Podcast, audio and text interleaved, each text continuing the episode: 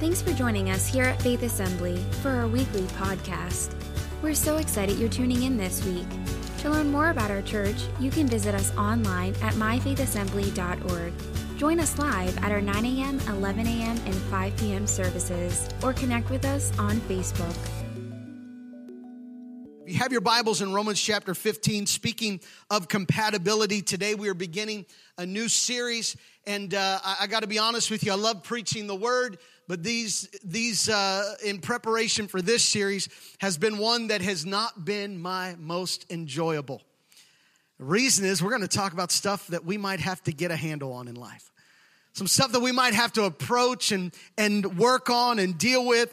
And uh, today we're going to start this series uh, looking at relationships, but relationships are not so much uh, about uh, how we, uh, or the relationships aren't so much about who we're with as much as they are how we're responding to the people that we're with. Relationships are so important and it matters to be with the right people. That is, that is a, that is a most important thing is being in alignment with the right people. Paul said it this way, that we're not to be unequally yoked, that we're to be in good relationship. What does light have to do with darkness? Prophets of Baal with the priests of God. What do they have in common? And so it's important that we are in the right relationships and having the right people in our lives. But I want you to know more important than just having the right people, it's making making sure that we are the right people. The reason that's significant is because you cannot do anything about the people you're with. Once you've made a decision, once you're in the relationship, you cannot change the people you're with, but you can develop the person that you are. It's not about finding the right people before it is being the right person,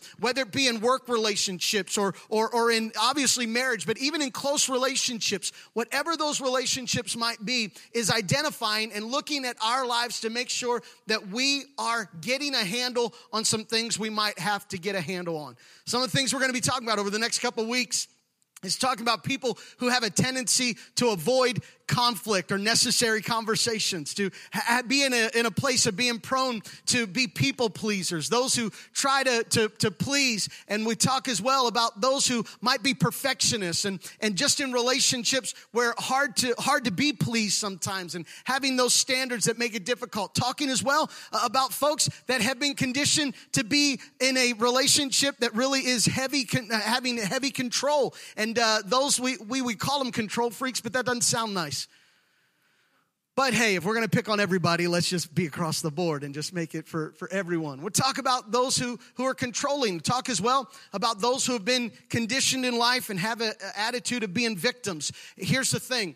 We all are affected by one of those things and we have, we have learned how to love in a way that has been unhealthy. Not because we're horrible people, but because we were born into a broken world. We live in a world that is broken. We are broken. And so we are all individuals that, that are learning how to have good relationships, learning how to get a handle on the things that we might need to get a handle over. Every, every relationship that we engage in is, is accessed through a door. And the question that we want to ask is not who's waiting for us on the other side of the door, but is who is the person that's about ready to walk through that door.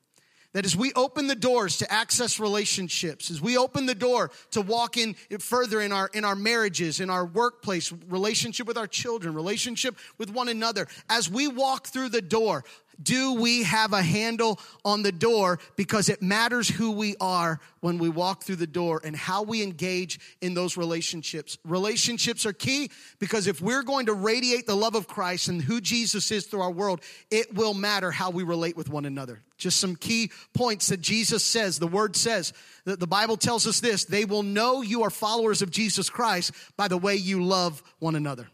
That's Bible. The Bible says, How can you say you love God who you cannot see if you don't love your brother who you can see? That's Bible. Our relationships matter. How we relate with one another and the relationships that we're in is what we're going to be taking a look at over the next couple weeks. We're glad you're here. I'm glad you're here to go through this because this has not been the most fun preparation and planning for this. In fact, I said to some of the uh, team, I said, you know what, we can cancel this and just move on to something else. We can just talk about all the, uh, the, the, the, stuff that makes us all feel good and woohoo, and we can just dance and shout. And how many know we're always going to dance and shout, but sometimes there's also times where we have to put a shovel in our hand as well as a sword.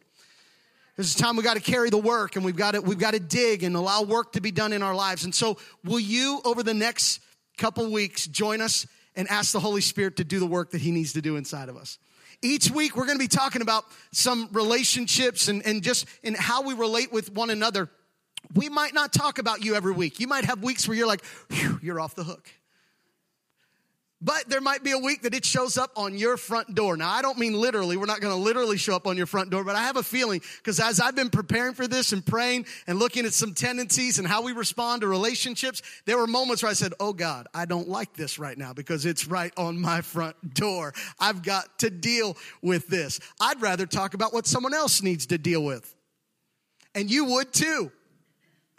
I don't know what it might be for us, but looking in our lives so that we can develop the relationships, growing in a place, because I believe that as we're stronger in our relationships, we will show a world even more who Jesus Christ is and the love that he has for us.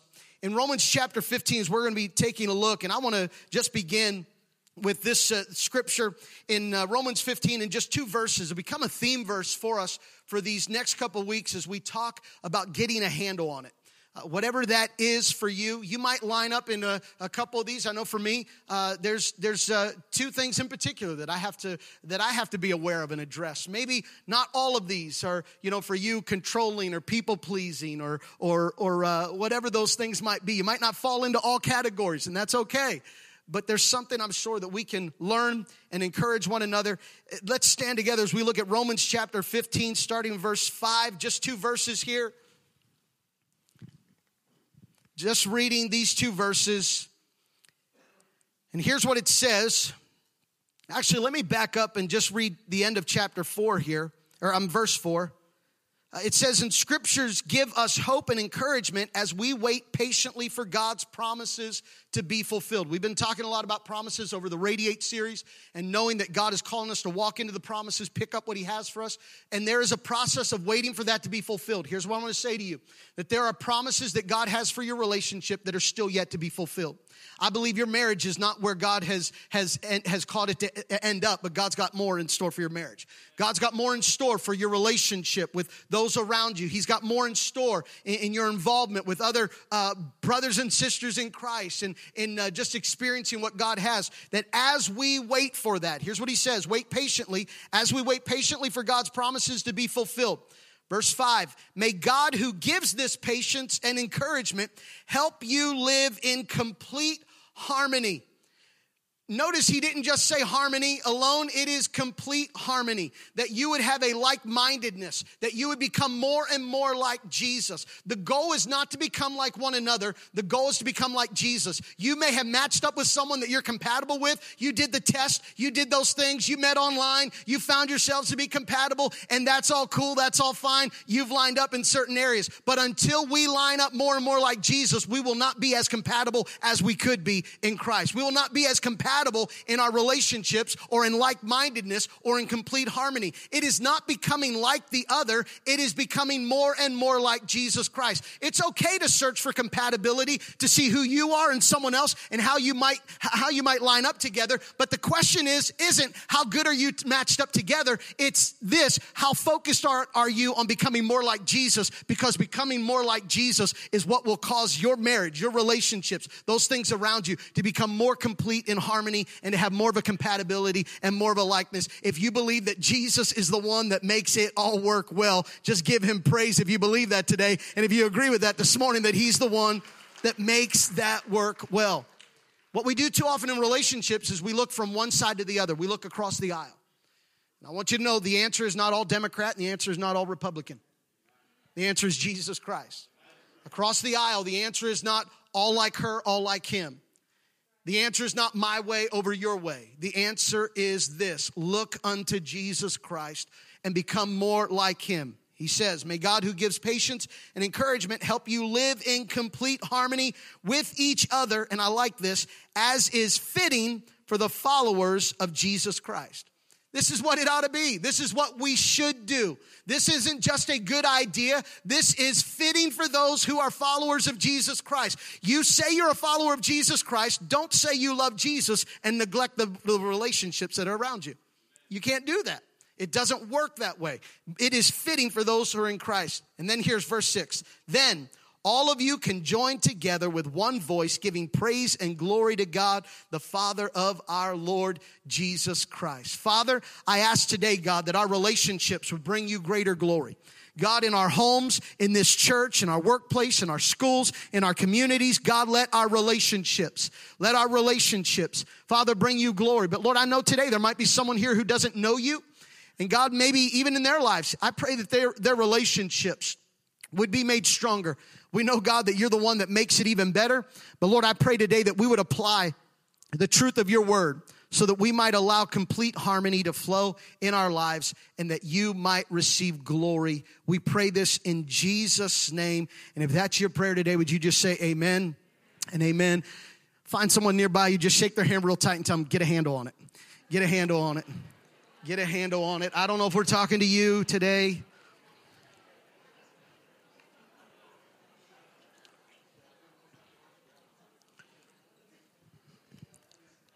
I don't believe that I need to take up too much time to convince us today that our relationships are important in our, in our walk with Jesus Christ. I believe I would take up too much time to try and convince you that how you treat your spouse is necessary or a real reflection of how much you trust and walk with Jesus Christ. That how you treat one another, how you talk to someone, how we engage in relationships, how you respond when the order that you made didn't turn out the way you wanted it to turn out, how you handle relationships, how you respond to those who are close to you and those who might be distant from you. How we respond to people is a reflection of our relationship with Jesus Christ. I don't think that we need to take time to explain those things. I believe we would understand and agree that how we treat one another is important, but I think what I do need to take time with and is explain where we're coming from. You see, because every one of us have this story in life that is not your story. It's not like my story. It's not like someone else's story, but it's your story. It's, it's where you came from. You see, because we all have this desire to know love, to be loved, and to show love. The problem is our desire and intent is not enough because we have been conditioned by the effects of a broken world. My desire to show love is not enough because I've been conditioned and shown love that has not always been the perfect way of receiving love. Not because there's anything so wrong with my parents other than this, they were born into sin just like I was.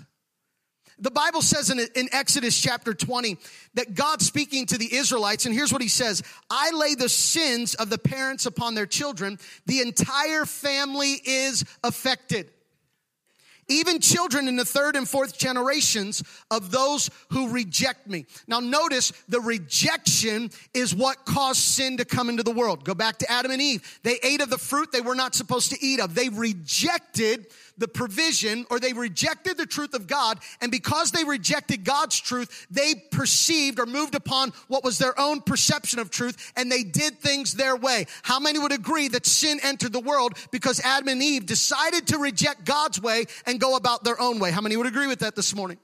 The effects of Adam and Eve's decision has now been passed on. What they did, the effect of rejecting God and taking on their own way has now caused there to be a condition that has been passed on to the third and the fourth generation. Now we sometimes would misconstrue this that what is being passed on is a condition but not a punishment. You see, because the Bible says as well that in Ezekiel chapter 18, the child will not be punished for the parent's sins and the parent will not be punished for the child's sin. I'm not punished for my parents' sins, but I am affected by my parents' sins. I'm not punished because of what my parents, my great parents, great grandparents, and before them, I'm not punished for what they've done, but I am affected by the decisions that they've made in life. You see, my ability and my, or my desire to love and to be loved.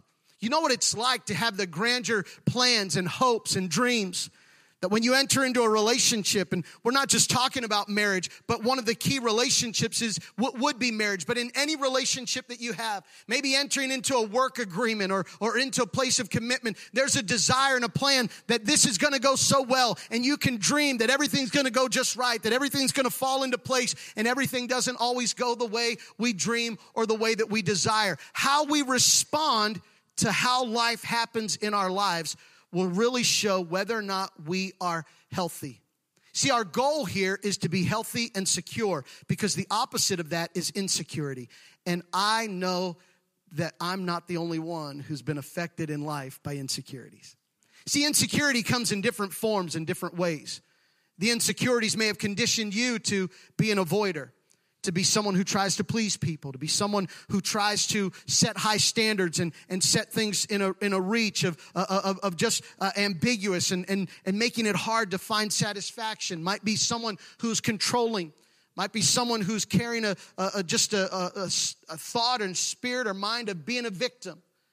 I don't know what yours is, but mine has been conditioned because I realized that I learned from the time I was young how to receive love. And I have a great set of parents. I mean, I would probably go to battle if I had to, but I don't need to. I'd be one of those kids, my dad's better than your dad. My dad can beat up your dad. I mean, my dad's still my hero. I, I think my parents are the best parents I could ever have. But I've realized that the home that I've grown up in, even as good as my parents were to me, they were still not perfect. And because they're not perfect, I still was affected by the sins of generations that have conditioned and taught me how to love in a way that is not always healthy. To receive love or desire love. This is my story. My story is that I grew up in a foster home. The difference, though, is that they were my biological parents. I stayed and everyone else came and left. I remember at the age of seven distinctly some new boys coming in. They're from the same family. They all came into our home, the oldest one of which was about four years old. And I remember at the age of seven, these kids coming into my house. My parents had gotten saved when I was two years old.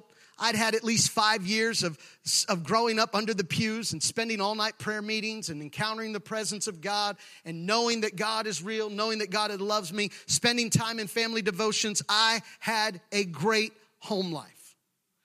But I remember at the age of seven, and this was a memory that I had, but I didn't realize the implications of what that would cause in me. I remember this one kid coming into my house. I'm seven, he's four. And one evening, he had just been there for a couple days or maybe a week or so. And I remember being in the living room watching television, and all of a sudden, he jumps up and all excited about what's about to come on the TV. And I watch him with excitement. He jumps up, a smile real big on his face.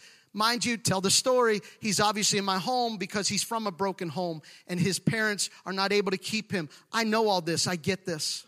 But at the age of seven, I watched this kid beaming smile with his cherry or, or strawberry red hair running right past me and going right to my mom, throwing his arms around my mom and saying to her, calling her grandma, because mom was 20 some years old, not old enough to be a grandma for sure at that time, she would only would have only would have been 25 years old. She was nowhere near a grandma.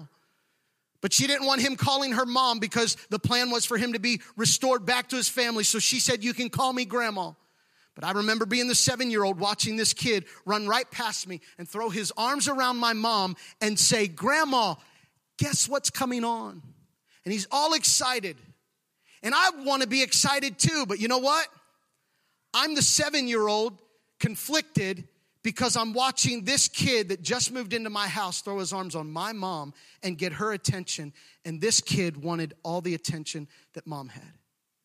I know at the age of seven, I'm not able to understand everything that's going on, but I have to remind myself it conditioned me at a young age to have a feeling and a fear that no one ever stopped and talked about.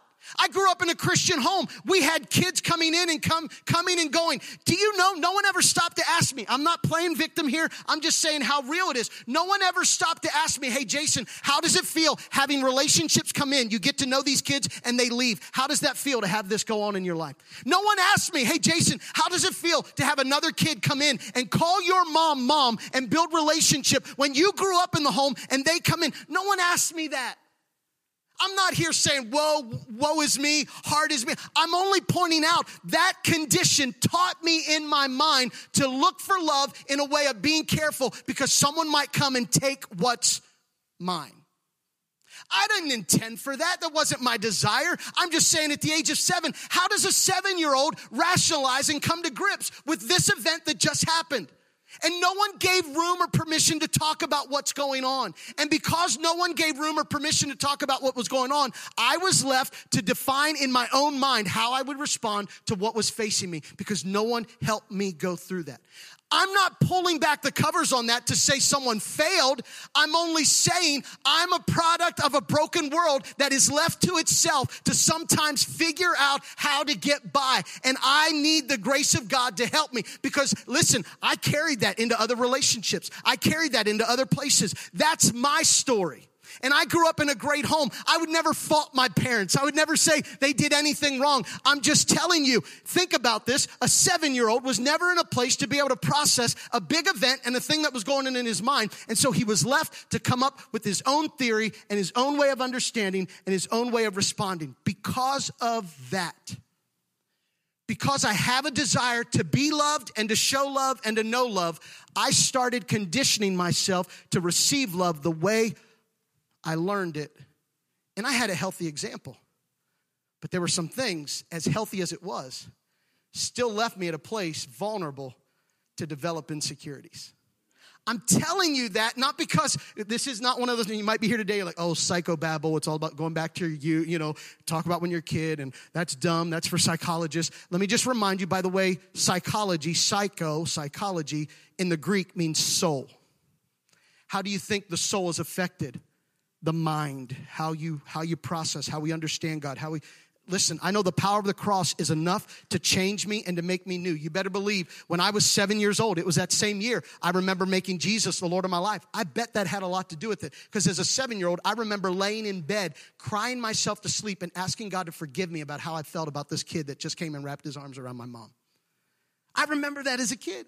I remember cry- my parents never knew I did that. My parents don't know I laid in bed crying and feeling horrible because I didn't like this kid that just showed up in my house and started loving on my mom. Who do you tell that to? What am I going to say to my parents? Mom and dad, we love Jesus and we go to church and everything, but I don't like this kid in my house. I mean, I was old enough to know we're, it's rescuing, it's helping. Full disclosure, that four year old is now my brother, that man, oh man. You'd have to tell me he's adopted because he's my flesh and blood. He's my brother. He's, he's who I grew up with. But at the time, I had to process some stuff. You see, all of us have a story of life that has affected us. Some tragic, but some just life in general. Just life that's happened around us and has conditioned us to fall into a category. Why? Because the sin of the parents is laid upon the third and the fourth and it's passed on. I'm not punished for their sins, but I am affected. The Bible says it affects the entire family. We've all been affected. I know we could spend a lot of time if we were to tell your story. Man, I, I would, I, if I were to hear your story, I'd, I'd probably sit and cry with you because of what you've been affected by, because of what's, what's going on in your life or what has happened in your home or what has taken place.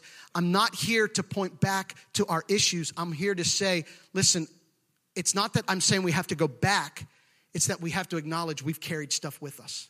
Some people are like, oh, leave the past in the past. Well, that's easy said, but you're carrying bags with you that are from there. I agree with you. Don't dig up the past, but the problem is you're carrying stuff you never buried. And it might not be healthy for you to bury it. It needs to be processed, needs to be dealt with. I'm not saying go back and dig up the past. I'm saying deal with the baggage that you brought with you from your past. That there's some things we have to be real about and be able to address because it's affected our ability to love and to receive love. Because only God is the healer who can help us. I want you to know I wish I could snap my fingers today and say, we're just to preach this and we're to snap our fingers and sing this song. We're all to walk out of here and feel great about ourselves. The power of the cross works an immediate work. I'm saved the moment Jesus comes into my life. But have you ever noticed God's issue wasn't so much getting Israel or Israel out of Egypt, his issue was more getting Egypt out of Israel. That even when they were set free, they still lived like they weren't. Even though they were delivered, they still had a conditioned mindset. How do you get slaves who have been given a promise, given hope, and you've now been set free, taking gold and silver of the people who held you captive? You're going with the greatest blessing you have. You have everything you need. And while they're in the desert, wish we were back in Egypt. We had it so good back there. Why? Because their mind was conditioned in a certain way. Listen, salvation happens immediately, but changing your mind and renewing your mind, that is a process one of which I've thought by this time, I'm, I'm 39 years old. God, I'm gonna have my life together by the time I'm 39. I'll be married for a number of years. I'll have my marriage all nailed down. I'll have it all perfect. What I've come to realize, and I hope I've got some support here, the more I do life, the more I realize how much I need God to guide my life. The more I realize I don't have this figured out. I don't have all the answers. I don't have it all together. Why? Because I grew up and I'm a part of a world that's broken. But I'm not focusing on my brokenness, but I'm being real to say I am broken and I'm focusing on the one who is able to heal me and able to restore and to make me new. I am being renewed every day in the mind and the likeness of Christ. I'm becoming more and more like Jesus every day. Hey, I'm like Paul. I've not yet arrived, but this one thing I do, forgetting what behind and straining what is, what is ahead to take hold of that for which Christ Jesus took hold of me. And you say, well, you remember, you're not supposed to look behind. Problem is, I can't take hold of that because I'm carrying baggage that I've carried with me from behind. And I've got to let go of those things and I've got to process and allow my mind to be made new. So, I want to talk today to those who are prone to avoid. Are there any avoiders? Please avoid raising your hand right now if you are an avoider. This is the only time we'll give you permission to avoid. But I know that there's sometimes, and, and here's the truth, I, I, can, I can speak a, a little lightly on, on this because this might be a pattern that you've been conditioned with and you've been taught in life to just avoid conflict and avoid things that maybe need to be spoken or need to be dealt with, that you'd rather just put your head, head in the sand and hope it goes away and just ignore it long enough and it'll be gone. But we recognize just in that nature the unhealthy approach of developing complete harmony in relationships and growing. I, I want to remind you that this is not a personality trait because there's some who would say, well, that's just the way I was born. Let me tell you, I know this about a God. You might say you were born that way, but He knows how to make you a new creature. Can you can never let your excuse be I was born like this. I'm telling you, you can't use the excuse, I was born this way. Because the truth is, yes, you were born into brokenness, into sin, but there is a God who has the power and the ability to change the way you are. So this is not a personality thing of saying, well, I've just always ignored and avoided and just, that's how I've been done. No, you learned that and God wants you to learn a new way. You learned that through life. You've learned that. This isn't a personality trait. This is basically, this is an injury, the result of growing up or being born into a world that's broken. How many believe we live in a broken world? How many believe we are affected by the brokenness in our world? But how many believe we've come into contact with one who's able to restore and to make all things new? Absolutely.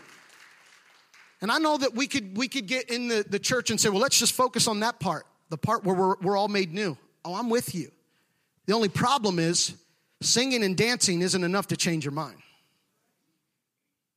You've got to allow the word of God to grow deep and to get deep in you. I got to be honest. I said to Jody, I do not want to preach this series. I still don't. This is uncomfortable. But I feel my spirit, the Holy, that God would say, you know what? I think that's where the church has to allow herself to be real and deal with real issues rather than allowing ourselves to just be at a place that if we sing the song loud enough and if we have enough emotions, enough excitement, that we can just keep going about our day and keep doing what we've always done in the process of just handing off the same baggage we've handed off from one generation to the next. I'm saying in Jesus' name, There's about ready to be a new generation of lamers that have never been. I'm telling you, they already are because my dad got saved when I was two years old. So we're already ahead of the curve. I mean, we are on a good course. But I'm saying, God, help me to find healing so that I can hand off to the next generation. You know why? Because I'm laying it on the next generation and on the next generation and on the next generation. But don't forget the good news as well that the sins of the fathers are laid from one generation, the third, the fourth. But he also says, but the mercy of God goes to a thousand generations.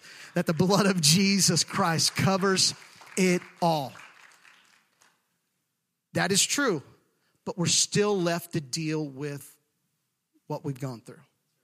Okay? So take a deep breath, commit to not be offended, and let's go. If you're easily offended, you might want to skip church. No, I'm just kidding. Don't do that. That's, then you'll offend me. I'm kidding. I'm just, just kidding. Let me, let me just give you a couple of these, these ideas here. If you're prone to avoid, I can speak about this lightly because I'm not an avoider. I don't have a problem with avoiding things. That's not my thing. I'm, I'm pretty, those of you that know me closely, it's, uh, I, I, tend to be one of those that, man, maybe I told you too much, you know? So, uh, but here's some people who are avoiders that you might be an avoider if when asked, how are you doing? You never break off of the, of the, the saying of fine or okay. That you're just always across the board, fine, everything's fine, everything's okay. You might be an avoider if projects and tasks are prioritized over necessary conversations. That you'd rather just keep yourself busy and do something than to have the conversation that needs to be had. You might be an avoider if the expression of sadness makes you uncomfortable. That if anyone's about ready to cry or there's, there's a sadness or, or there's something, you get uncomfortable with that because you don't know how to handle that emotion. You probably don't know how to handle that emotion because your home may have been things like go to your room and cry. I'll give you something to cry about. We don't cry. You're a boy. Boys don't cry. Grow up. That's not what we do. You may have been taught and conditioned that you don't show weakness. So you're taught to suppress and to allow those things to come in. You might be an avoider if your motto in life is just get over it. Your motto in life is just suck it up, shake it off, move on.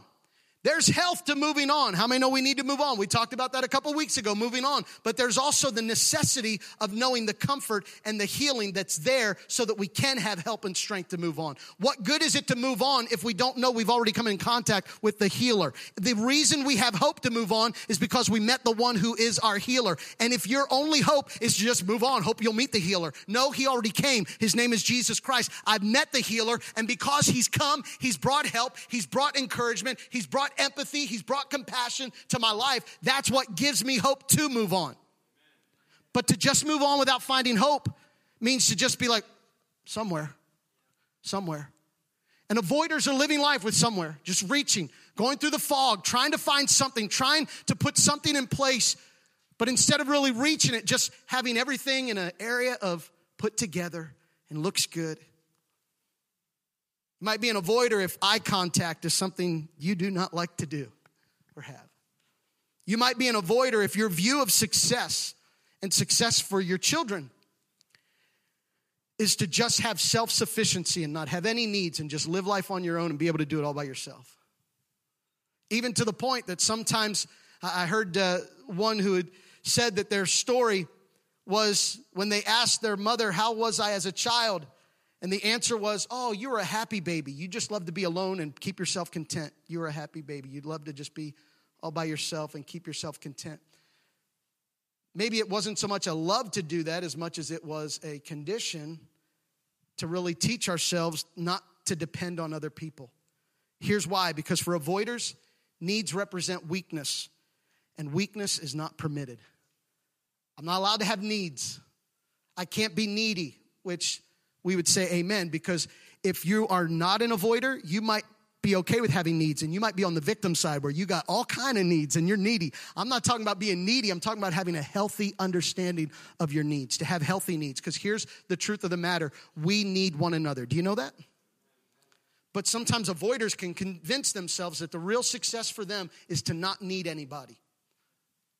It's hard to have a marriage when the person will never express a need to you if you don't know what there is, here's, and here's why we don't have needs. And if we don't have needs, then it almost, not almost, but it is implied then that there's no need for this relationship. That's not really healthy to build a relationship in a I don't need you. I'm glad you're here. I love you. You're here, but I don't need you. There is a health of knowing what my need is of you, being able to express that need. Now, listen, balance that. I didn't say be needy. All right, someone might need to write that down. So if you're not an avoider, if you're if you're if you're not an avoider, you're a victim. You're like, I'm writing this down. I need, I'm need, I need, I need. Or maybe you're the person who's a perfectionist. I need, I'm not giving, we're not giving permission to the people who already have needs. We're giving permission to the people who have not learned how to be, how, how to have needs of people, how to welcome and invite other people to come into their world and to help them with things because their view of success is if I do this on my own, I will be applauded and I want to be applauded by what I do and what I accomplish. Does this make sense with anybody? All right, just wondering if y'all ready to throw me out of the church yet. Okay, we're good. We okay? Or should we just pray and go home right now? I don't want to I don't want to get too uncomfortable or Here's the last thing. Not not the last thing. You should never say last thing because I got like five more notes here, so Here's the common characteristic of characteristic of an avoider. Self-sufficiency. Self-sufficiency. Here's why it's self-sufficiency because it might be likely that you've been conditioned, the best way to get attention from the people that you want to show you love is to do something good so that your love is all about receiving applause. You've grown up being in a place where instead of the hugs and affection and the words of affirmation, it was always the you're really good. You're good at that. You do good. So then we would tend to throw ourselves into things like sports, school, and activities, all the things that would cause the attention for our approval to rise. It's not anything wrong with throwing yourself into your activities and doing well.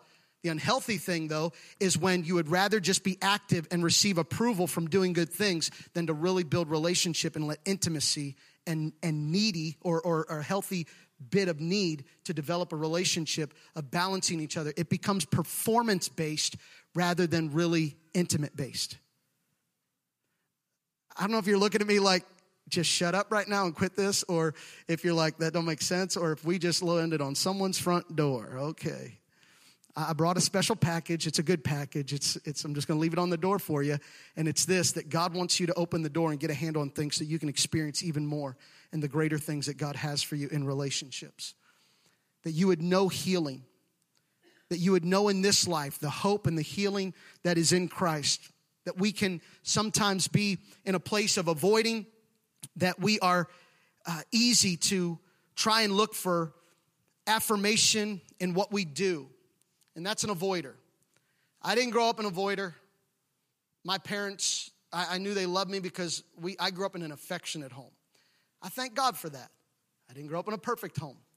But avoiding wasn't something for me because I, I remember sitting on my parents' lap when I was a little kid. I got pictures of it. I got pictures of dad kissing me underneath the cheek and me trying to get away from him. Not because I didn't like it, but because I was eating it all up. I love that attention. I've got pictures of that. I'm not an avoider. I'm the guy that Jody said to me, You know, Jason, you walk through Walmart and if you see someone you know, you hug them.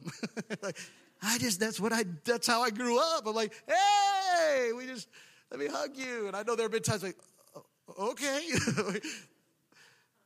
but sometimes that position and and being in a place of, of not allowing yourself to invite people to come in invite people to come in. You've been taught that that's not a safe thing to do or it's not a, a wise thing to do or it's a weak thing to do. Self-sufficiency can seem strong and admirable when it comes to hiding your pain but if we become so self-sufficient it will choke the life out of relationships that god brought to be a blessing to you if we don't allow those things to come in. Now, I know I'm not talking to everybody today when it comes to avoiding. We're not all avoiders, but I believe there might be some of this in, in us, but then there might be some where you're like 100%, that's you. It doesn't matter where you are in the spectrum. I want to give you some things this morning as we wrap this up of, of allowing and giving permission the expectations of an avoider when it comes to feelings is that they would rather ignore the feelings and suppress the feelings because feelings, if they feel too much, it will reveal needs. And so, because they don't want to be needy, because that's a sign of weakness, The way you don't have any needs is don't have any feelings because you can't need what you don't feel. You don't need what you can't feel.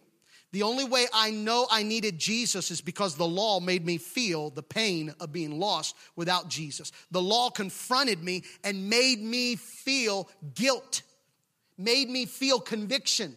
But how many know an unhealthy feeling of conviction is a healthy thing or gave way to a healthy process in my life? Because I felt the pain of conviction, it allowed me to receive the hope of knowing Jesus Christ. In any relationship that's going to grow, there has to be this willingness to allow feelings to be felt. Because if we don't feel the need, we don't, if we don't have feelings, we don't have needs. And if we don't have needs, we can t- take care of this all by ourselves. And in fact, avoiders can seem like the best people to come and serve because all they do is they serve, they serve, they serve, they serve, they do, they do, they do because they just want to know that we approve of them because they do good things. And all the while it's like, this is that's, that's good, that's great, that's good, but what about who you are? How about connecting in a place of being open and allowing communication, allowing a sense of it's getting real? There was a conversation in our home some time ago, and, and we were sitting down to a family activity, and it was one of those moments that it got uncomfortable because someone in the home commented on something that was bothering them. I could have been dad at the moment and said, That's my rules. I make the rules.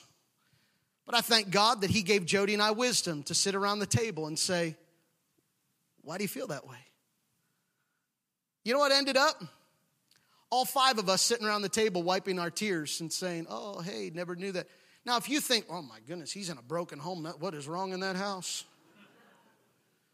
No, I thank God that Jody and I had a wisdom to say, you know what, hey, we need to talk about this.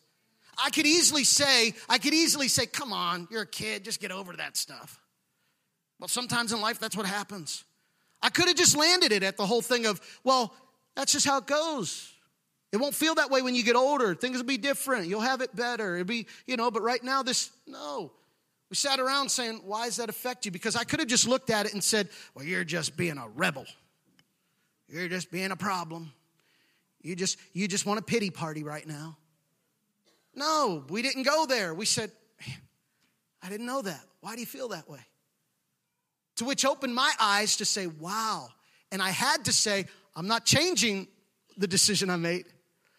But you made me aware of something that I didn't see before. And because I recognize that, I'm going to adjust. And you know what that did? That said, hey, you don't need to change this. I know that I got heard. I know my dad heard me. I know my mom hears me. I know they care about me. I know this was able to be addressed in a healthy way. And because that came around, I thank God for the grace for us to be able to sit around the table and at moments say, this is going to get uncomfortable right now but to be able to be at a place to say, hey, now that's only ever happened once in my 18 years of being a dad. But it makes me say, could there have been more moments? I don't know. Because I don't think it's healthy to do that all the time. I mean, if all we're doing is sitting around the table crying because we've got issues, I'm not saying all the time. I'm saying at moments where we can just allow ourselves to be real. Hey, what's going on? I want to address what's going on with you. How is this feeling? And an avoider can be like, Nah. You'll get out of it. It'll all be better. You'll get over it. It'll be fine. I want to give you some things. The worship team's going to come and they're going to do what they do. Just keep playing behind me and trying to get me to be quiet, but I just keep talking. So they're going to come and, and do that. I want to give you some things of, of action points. How, if you're an avoider, how can you, how can you move out? Here's, here's one of the things that are necessary if we're going to have deepening relationships, how many want your relationships with God and with others to go to a deeper place? All right. Y'all are avoiders. You avoided raising your hands, so that's, uh, that's all right. Can I tell you what needs to happen?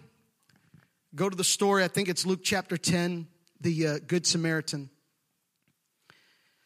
The Good Samaritan is called the Good Samaritan because when two other people walked on the other side of the road or walked over, the Good Samaritan went right to the point of need. And here's what the Bible says that he saw the man laying on the side of the road And when he saw the man, what did he do? He had compassion on him.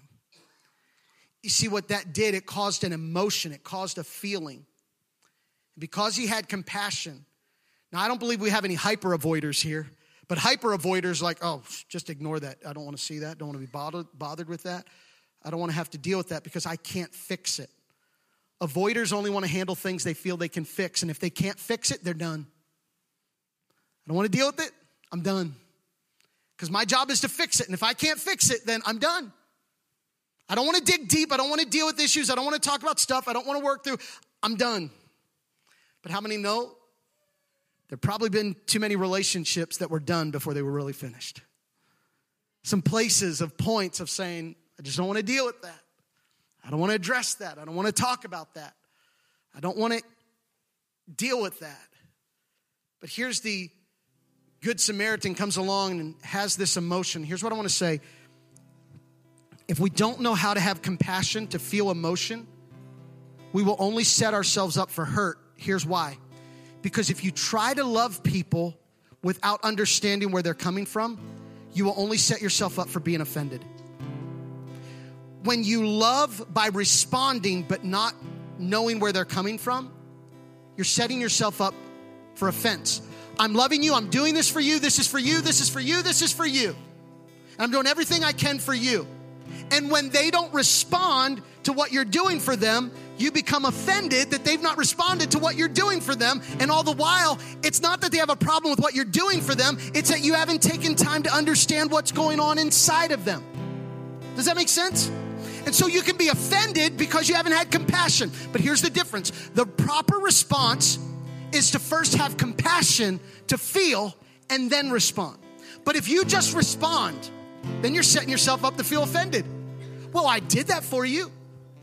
Here's how it might sound in a marriage I do the dishes for her and she's still not happy.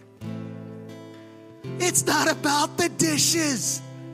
It's about you understanding where she's coming from, what's going on in her world, what's happening. Have you taken time to hear what's going on? Because avoiders, all of us need to do this no matter where your injury is in life, bro- growing up in a broken home or a broken world. I don't mean broken home in general, but I mean we live in a broken place. But being able to have compassion, because what compassion says is, I understand. And I understand this, I can't fix you. But I'm gonna walk with you, I'm gonna love you, I'm gonna be with you because I can't fix you because we're broken, but only Jesus can. And that's hard for an avoider because an avoider wants to be like, nope, I'll fix it today. I've ordered it. It's, it'll be here by Monday. We're good. Everything's fine. Take care of this. Some things you can't take care of. Some things you just have to let your heart feel the hurt and the pain. Some things you have to say, yeah, dealing with this. That's why you can't go alone. But avoiders try to be self sufficient. I don't need anybody. Can you just find someone around you and just look them? I mean, if you got to look down your nose in love, but just tell them you need someone. Tell uh, them you need someone.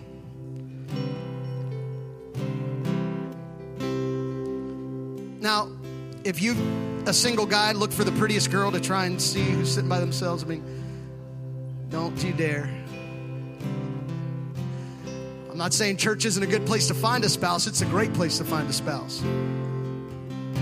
But you better take care of what you need to get a handle on before you start trying to open up the car door for her. You better know what handle you're opening up before you're ready for those decisions. Let, let me, can I give you some action steps? I'm gonna give you something to work on. For all the avoiders in the room who will avoid raising their hand right now, because I don't want you to. Here's some action steps. Number one, be vulnerable. Be vulnerable to your feelings and the feelings of others around you. Here's what it means let yourself feel it. Let yourself feel the pain. Be vulnerable to it. The Bible says this that Jesus did not come for the healthy because the healthy don't need a doctor, the sick people do. And so let yourself be vulnerable. Admit your needs. Admit where you need something. Number two, be expressive. Evaluate or, or, express the emotions that you have in a day. If you're the avoider who is prone to say, when it's asked, How are you doing? Fine. I'm gonna stretch you a little bit. And you might be saying, well, that's just my personality. Okay. I don't expect you to pour out everything in the line at Target to tell somebody all about what's going on. But if it's your spouse, fine isn't enough. They need to know what's going on. If it's your family members, if it's those that even you're in working relationship at some point, you've got to be willing and able to be expressive. So I'm going to encourage you, rather than saying I'm fine, be able to say something that is going on and connect deeper. Here's why. Because there have been moments that I felt more connected to my wife because we've sat down and talked about something. We felt more connection in the moment that we're talking, we're having interaction, we're having communication. When did your parents ever sit you down and tell you how to have good conversation with your wife? And my parents were good at it, but they never told me how to do that.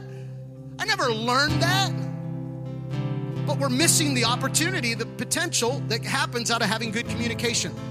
Plug for the February 24th, 25th, the first night, Sun, Friday night, after dinner, we'll be talking about conversation, how to have conversations. Just plug in that, sign up, come be a part of that. We've got to be expressive. You, you got to be able to express the things that are going on in your life. Be expressive. Here's number three be resolute. Find a solution and don't just hope it'll go away. The solution is not forget about it and ignore it, it'll go away. The solution is God, help me take the opportunity to work this through and to allow you to do what you want to do in this moment. Be resolute. Let me give you the last one. Be prayerful. Be prayerful. Make it a point to pray and ask God for help. Ask God to help you to find the healing that's needed. Let me tell you why pray. Prayer is a point of recognizing our need. Have you ever noticed that when you pray, God tends to put a finger on something you need to work on? How many have ever had God put something, a finger on something you? I'm not making this a blanket statement, but I'm, I'm asking this for evaluation. Could there be a connection that sometimes, if we're prone to avoid, we're also prone to have an underdeveloped prayer life? I didn't say a non existing prayer life, an underdeveloped prayer life. And what, an un, what a developed prayer life looks like is that I spend time with God, I share to God, but I also hear from God and I respond to what God is saying. That's a developed prayer life, okay? Because if we think, eh, here, here's an undeveloped prayer life is, oh yeah, I talk to God and I think about God and I tell God everything I need. Oh, so you went to the grocery store. That's an undeveloped prayer life. God, here's what would be good for you to do this week. Amen. God bless you. Here we go. No, prayer is waiting in the presence of God, hearing God, and allowing God to put his fingers on some things that might be like, ooh, oh. Be prayerful.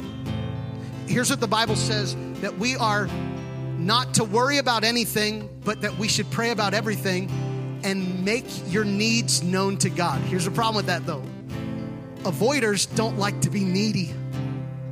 Can I just say to you today, be needy? Because the tension or the hope is that we can just exist how we've always existed and ignore that we're really broken. And if I just keep doing tasks and keep, keep doing things, keep filling it up, keep going, I never really know that I'm broken. Until I come to the place and I recognize, no, I really am broken. I really am just broken. I really am just at a place where I have nothing in myself. I can't just keep patching it. I can't just keep trying to make it work. Now, listen, the reason I say that's important is because you don't know how good of a Savior He is until you know. That's why He said, Those who have been forgiven much those who are being forgiven much, those who know what God, I was so broken and you found me. I was so empty and you filled me. I was so lost and you restored me. I'm so nothing, but you've made me everything to you. I could have been left on the pile and nothing. I've been broken. I've been hurt by other people. I've been trampled by other people. I've been bypassed by other people. You could have abandoned me, but you picked me up and you brushed me off. You restored me and you set my feet upon solid ground. The only reason I look to how broken I am is because it tells me how much I need Jesus. Now, listen, some of us don't need to hear this because you're already too hard on yourself. So you got to know the balance here. We're going to talk about that next week.